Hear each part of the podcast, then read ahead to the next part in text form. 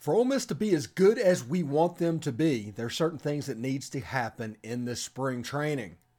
We will delve into our crystal ball and see if they can do it. Also, we're going to give our thoughts on Hunter Elliott and what went down yesterday. Anyway, this is the Locked On Ole Miss podcast. You are Locked On Ole Miss, your daily podcast on the Ole Miss Rebels, part of the Locked On Podcast Network. Your team every day.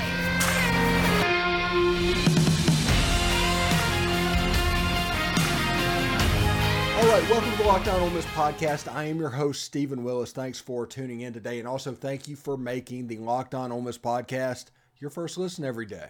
We are, in fact, free and available on all platforms, including YouTube. Do us a favor, hit subscribe.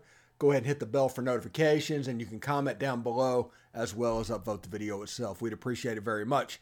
Now, spring practice is a little under a month away. I know time absolutely flies, but there's certain things that we want to get done, certain goals that we want to have happen as fans. And that makes this spring practice probably more important than it usually is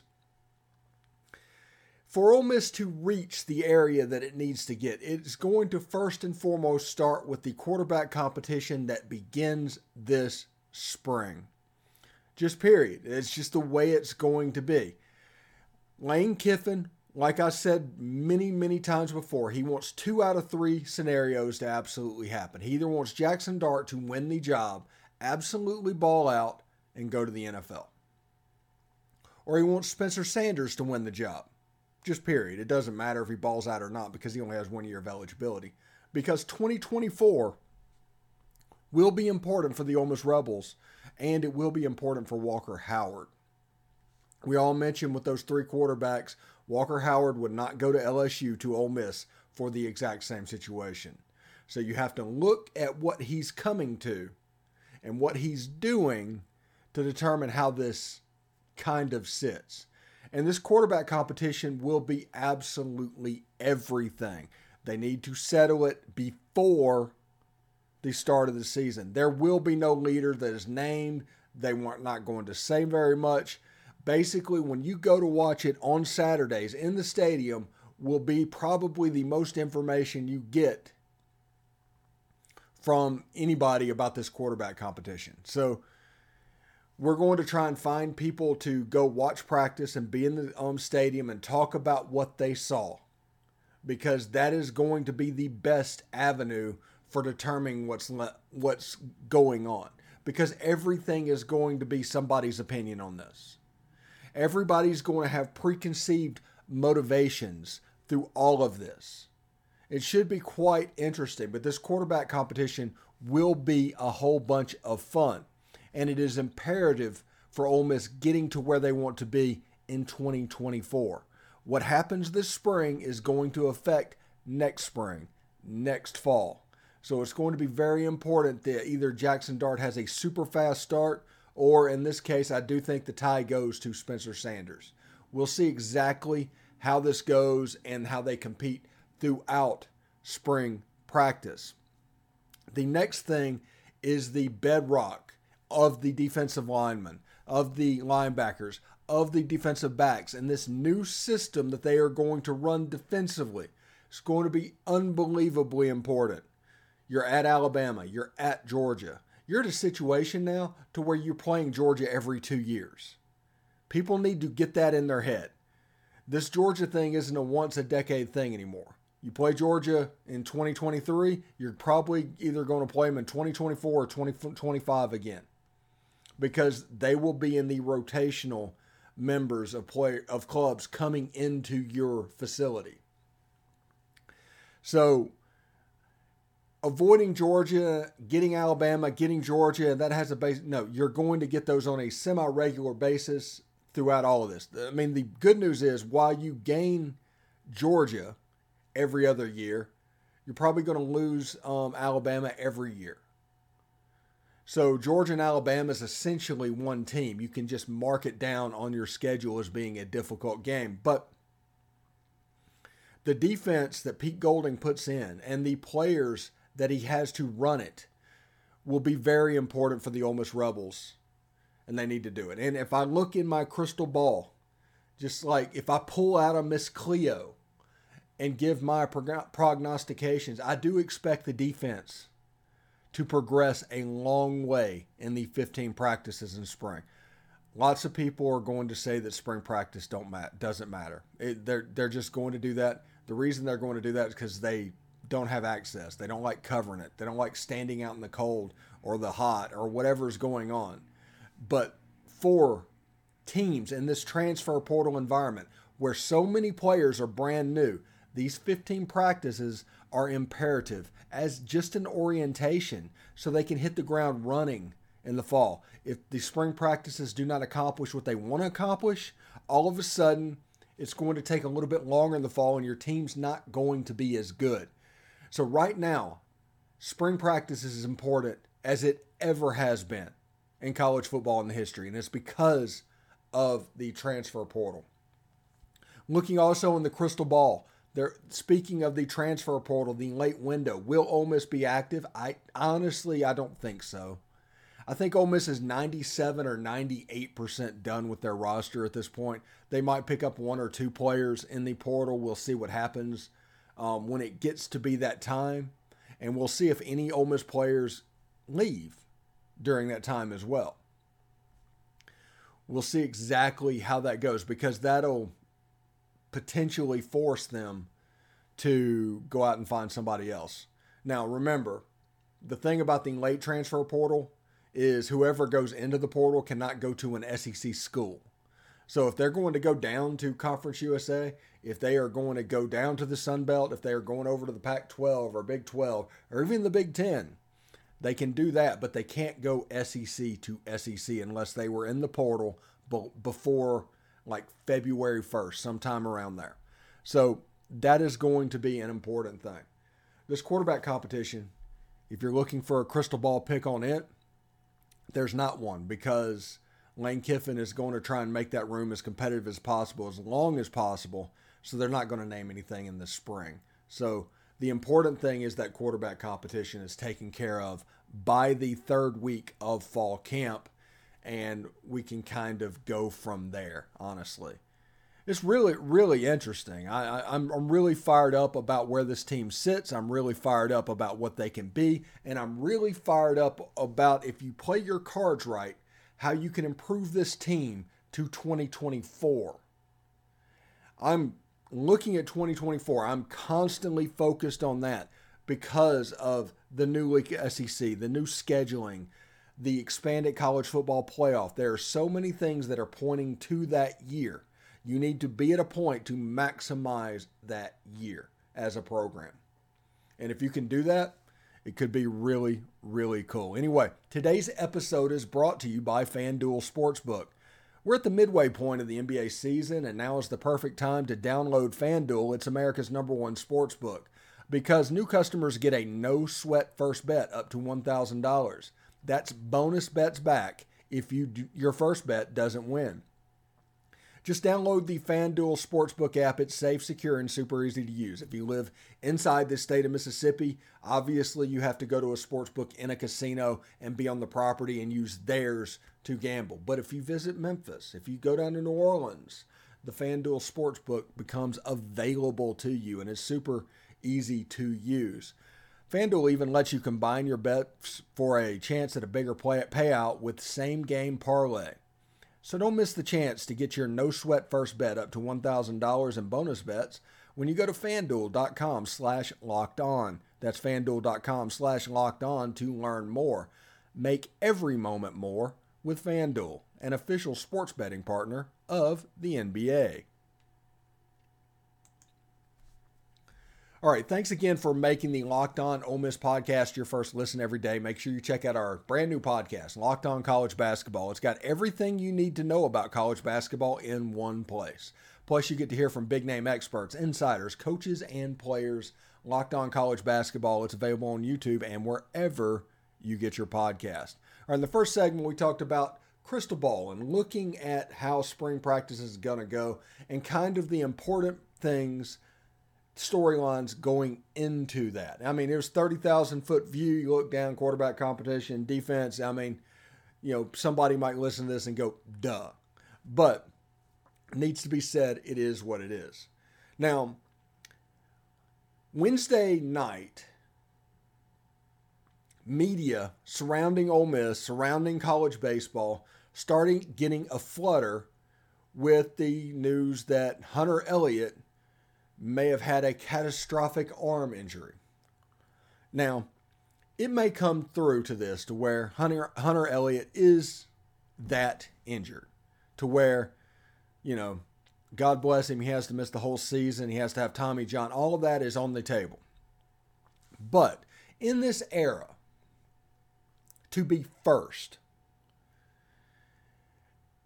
and with a hit rate of about 50% in the media on a good day, I don't know how much we can trust the information that got let out.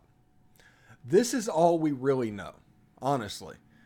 Hunter Elliott threw um, in his pitching appearance and was kind of fine. He th- came the next day, had a little bit of arms tightness, threw anyway. On the next day, he came out and threw a little bit harder, had a little bit of more tightness. So Mike Bianco decided to go get an MRI and just have people look at it. After the MRI, they sent all the pictures to orthopedic specialists all around the country that undoubtedly specialize in the elbow and this type of injury that could happen. That is what we know.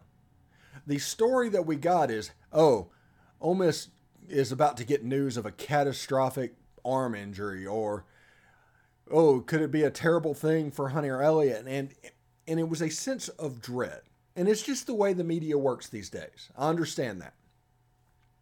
But if you take it at face value you have set yourself up honestly to be disappointed.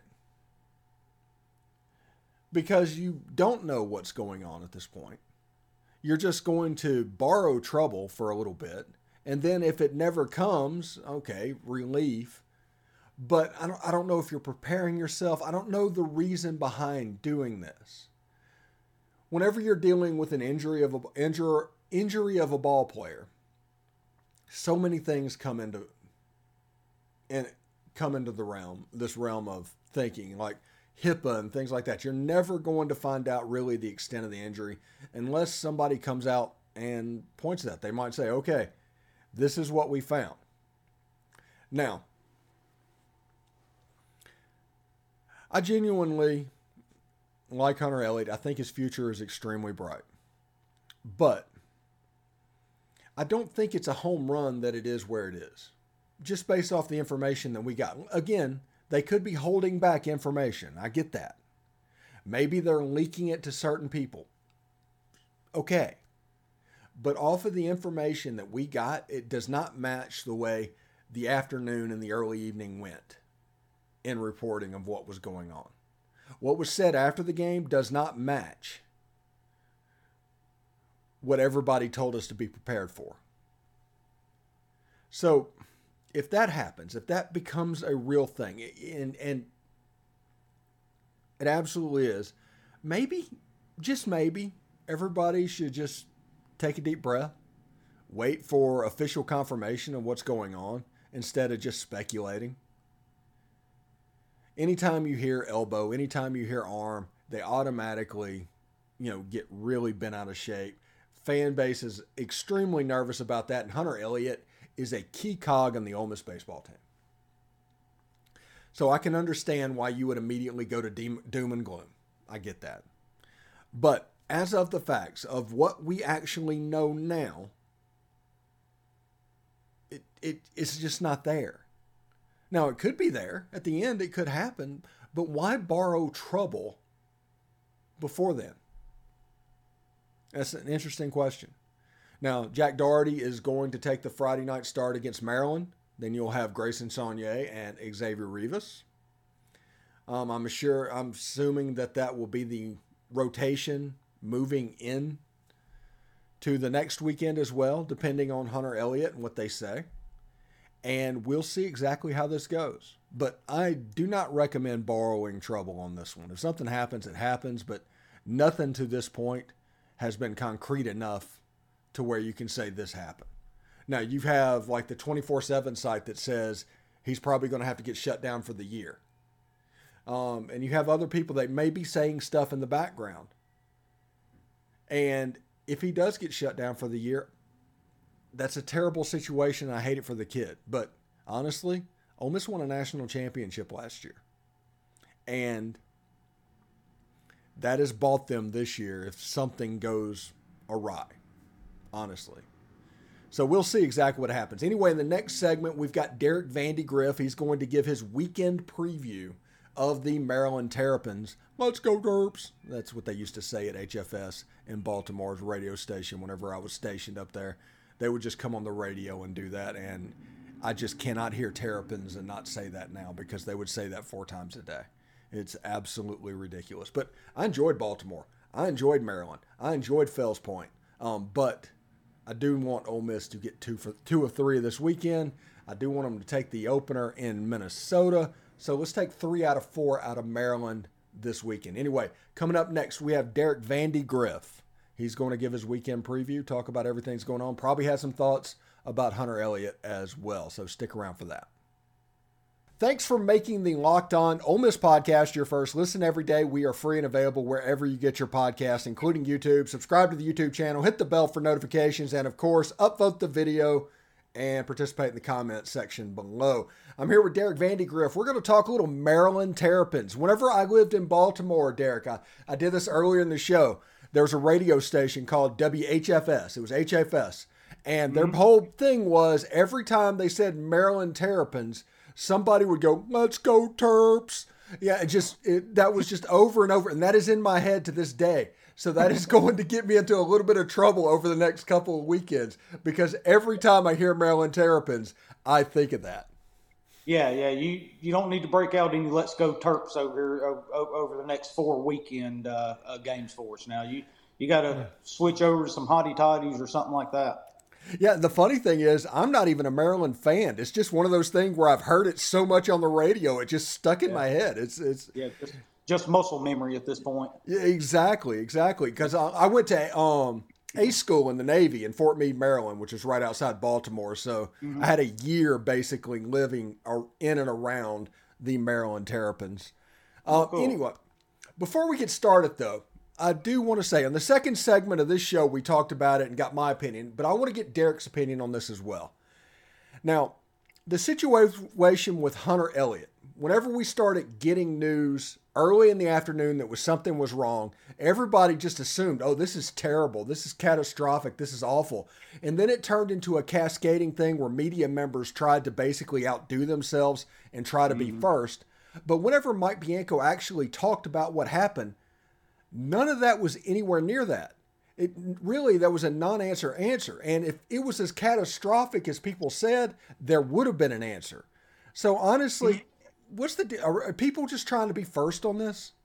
Yeah, that's just kind of the the day and age we live in right now with media, right? Uh, everybody wants to be first and not exactly right. Uh, that's you know we we did a Twitter space on Tuesday night, you know, when all this was coming out, and then the the Ole Miss game was winding down at that point, and you know we touched on it briefly, but you know we didn't really say anything about it because there really was no official news, and that's what you want to wait on. And and one thing you got to give Mike Bianco credit for throughout all of his time at Ole Miss, when when an injury like this pops up, if it is that bad and it is that clear cut, he doesn't sit there and try to hide it from you for weeks, right? Like he's he'll, he'll go ahead and come out and tell you that if it's that bad and he's got to have Tommy John, something like that.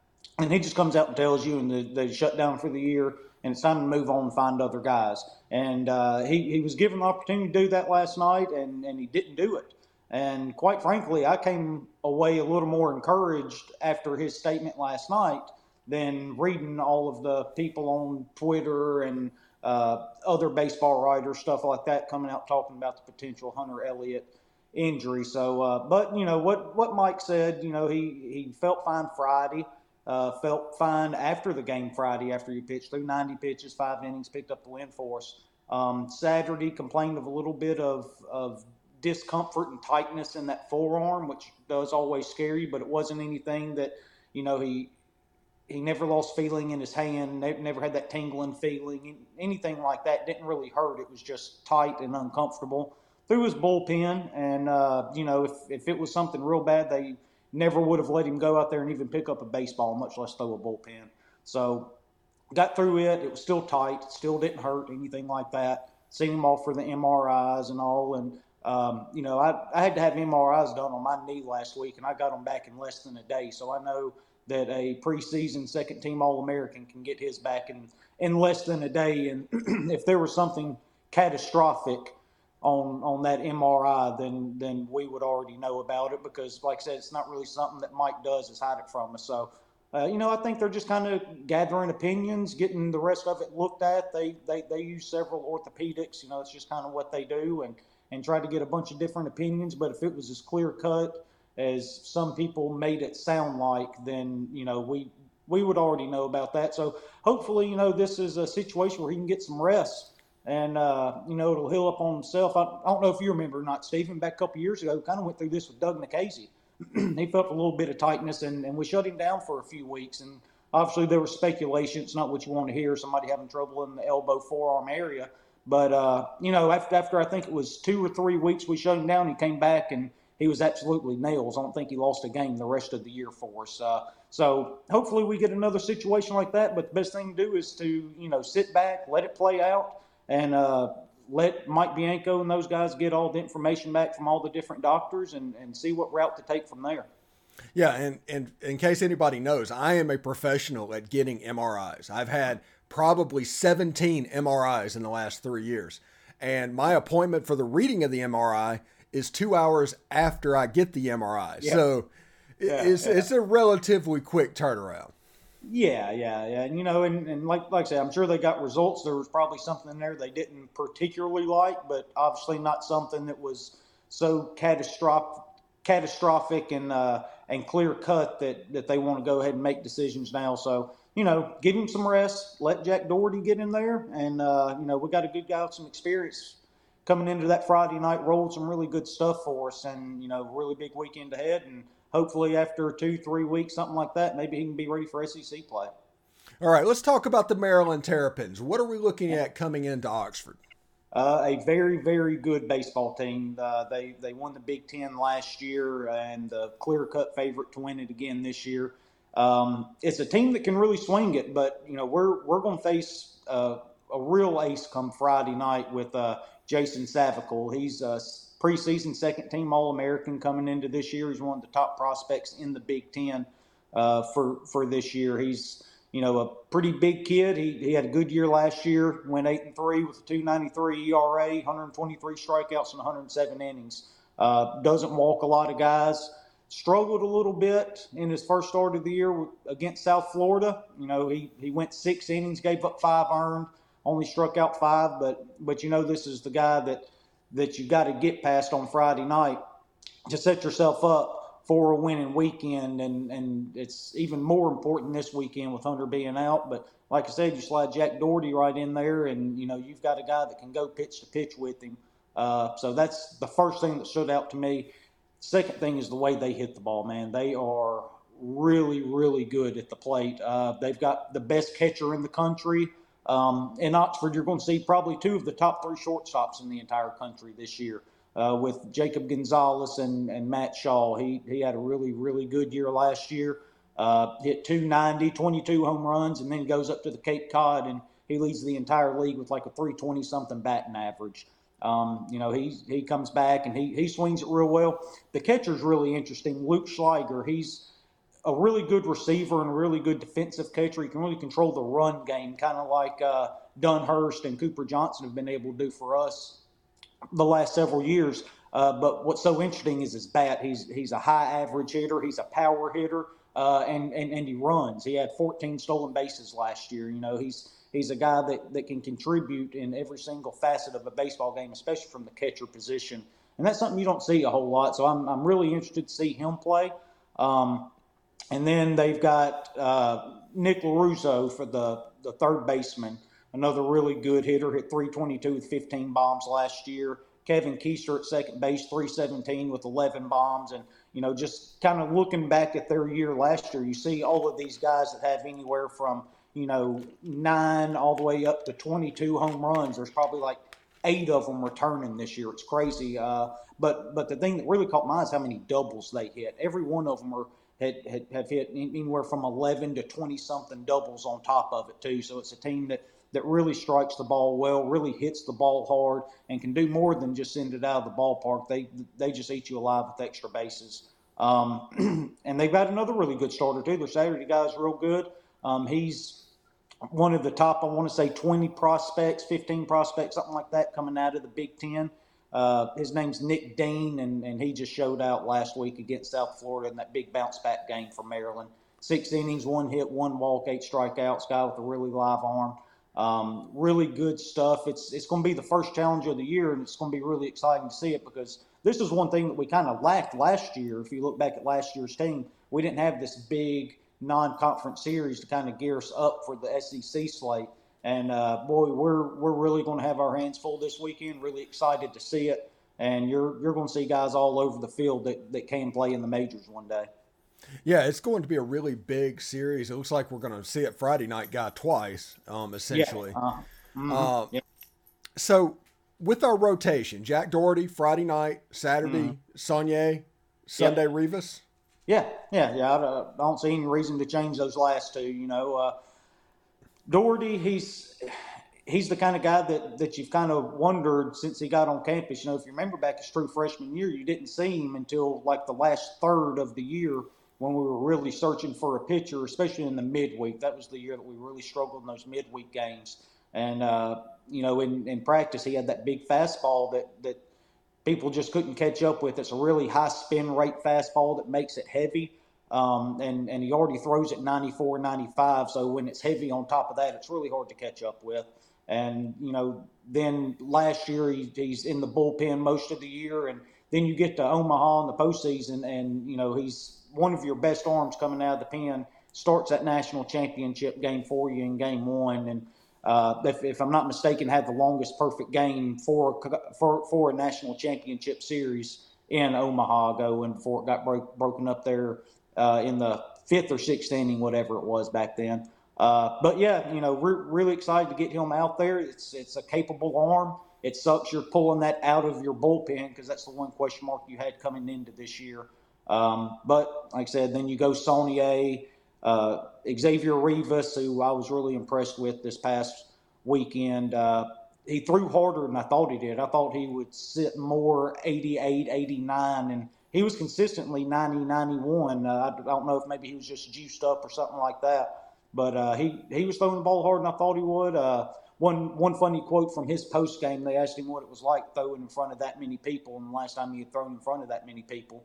And he said, "Oh, you know, I've, I've, I've never thrown in front of this many people." Said, "You know, last year there was more people at the game Sunday than there was last year all combined for the entire year. You know, at the D2 Indianapolis school, they'd have like 20 parents in the stands for, for starts, you know. So I'm sure he was juiced up, but, uh, you know, really liked what I saw from him. Saunier obviously has has the really good stuff if he can kind of harness it and control it a little bit, get his nerves under control. So uh, I think we're in okay shape. We need some of these young pitchers to step up and, and fill that void that Dougherty's leaving in the bullpen. Uh, at least until we can get Hunter back, if he is able to come back, and if he's not, then they need to step up and uh, and be able to eat innings for us, you know. Uh, and and I think we have a lot of very capable young arms that can do that. Uh, we we saw JT Quinn last night, right? You know, you you saw the stuff that he has. Uh, big fastball doesn't, doesn't move as much as you want it to. You want to have some cuts, some runs, some sinks, something like that. And his is a little flatter than you want to be, but a big time curveball, I think, is is what really impressed me uh, Tuesday night from JT. So that's that's a young arm. Takui and pitched really well for us. Come in, guys, out that bases loaded, one out jam. Uh, that he's he's really impressed me so far this year. And then you've still got guys like Mitch Murrell and uh, Jackson Kimbrell, those kind of guys. And you saw Mason Nichols come in Tuesday night too and just pick up right where he left off. Looks like he's going to have a fantastic year, and he's just going to slide right into that closer role for us, right? So, uh, you know, definitely some questions on that pitching staff, but we've we've got the guys that that can come in and, and hopefully eat up innings and, and fill in those holes for us. All right, before we get out of here, what would be an acceptable result for Ole Miss? That what would be a good result, I should say, for Ole Miss this weekend? Well, you know, you, you want to take two out of three against the top 15 team, right? Especially at home. So uh, Friday is is definitely the big game. If we end up getting Friday night's game, then I think you can start thinking about possibly taking three from them. Uh, they they really struggle out of the bullpen. Maryland does. Uh, their their Sunday starter uh, Nate Haberthier, I believe is how you pronounce it. Um, he struggled a little bit, pitched fine. He's a transfer from Ohio State. Uh, really struggled last year, so uh, that's one guy that, that maybe you, you think you have an advantage pitch, pitching Rivas across from him there. And and look, one one thing about Ole Miss this year is there's going to be times where we just outslug people. I mean, this offense has been absolutely ridiculous. I know we haven't had the toughest competition so far. If we go and put 10 runs up against Jason Savacool Friday night, then I mean, Lord, we, we might end up averaging 12 for the entire year because that's that's a really good pitcher. But this is a really good lineup with a lot of different options. Uh, saw Tuesday night Taiwan Malone be able to come in and, and get a home run, you know, and uh, Will Furnish just keeps hitting. That that kid's going to be absolutely incredible for us. But uh, top to bottom, there's there's going to be games we're able to slug our way to it. And if we end up finding enough arms, then you know we have a chance to be really really special again this year. But yeah, you you go into the weekend wanting to take two out of three. That's always the mindset, especially series like this. You know, last week we talked about really needing to get out of there with all three of them, considering who we were playing. But go ahead, you're at home, take two out of three, win the series move on and get up to Minneapolis and, and play that Big Ten tournament up there next weekend. Yeah, outstanding. Um, thanks again for making the Locked On Ole Miss podcast your first and listen every day. Make sure you check out our brand new podcast, Locked On College Basketball. Everything you need to know about college basketball in one place. Plus, you get to hear from big name experts, insiders, coaches, players. It's going to be really great. Anyway, Locked On College Basketball. It's available on YouTube and wherever you get your podcast. Derek, Thank you so much for stopping by today. Hope you enjoy the games this weekend, and I look forward to talking to you again next week, bud. All right, buddy. Hi, Toddy. Hotty toddy.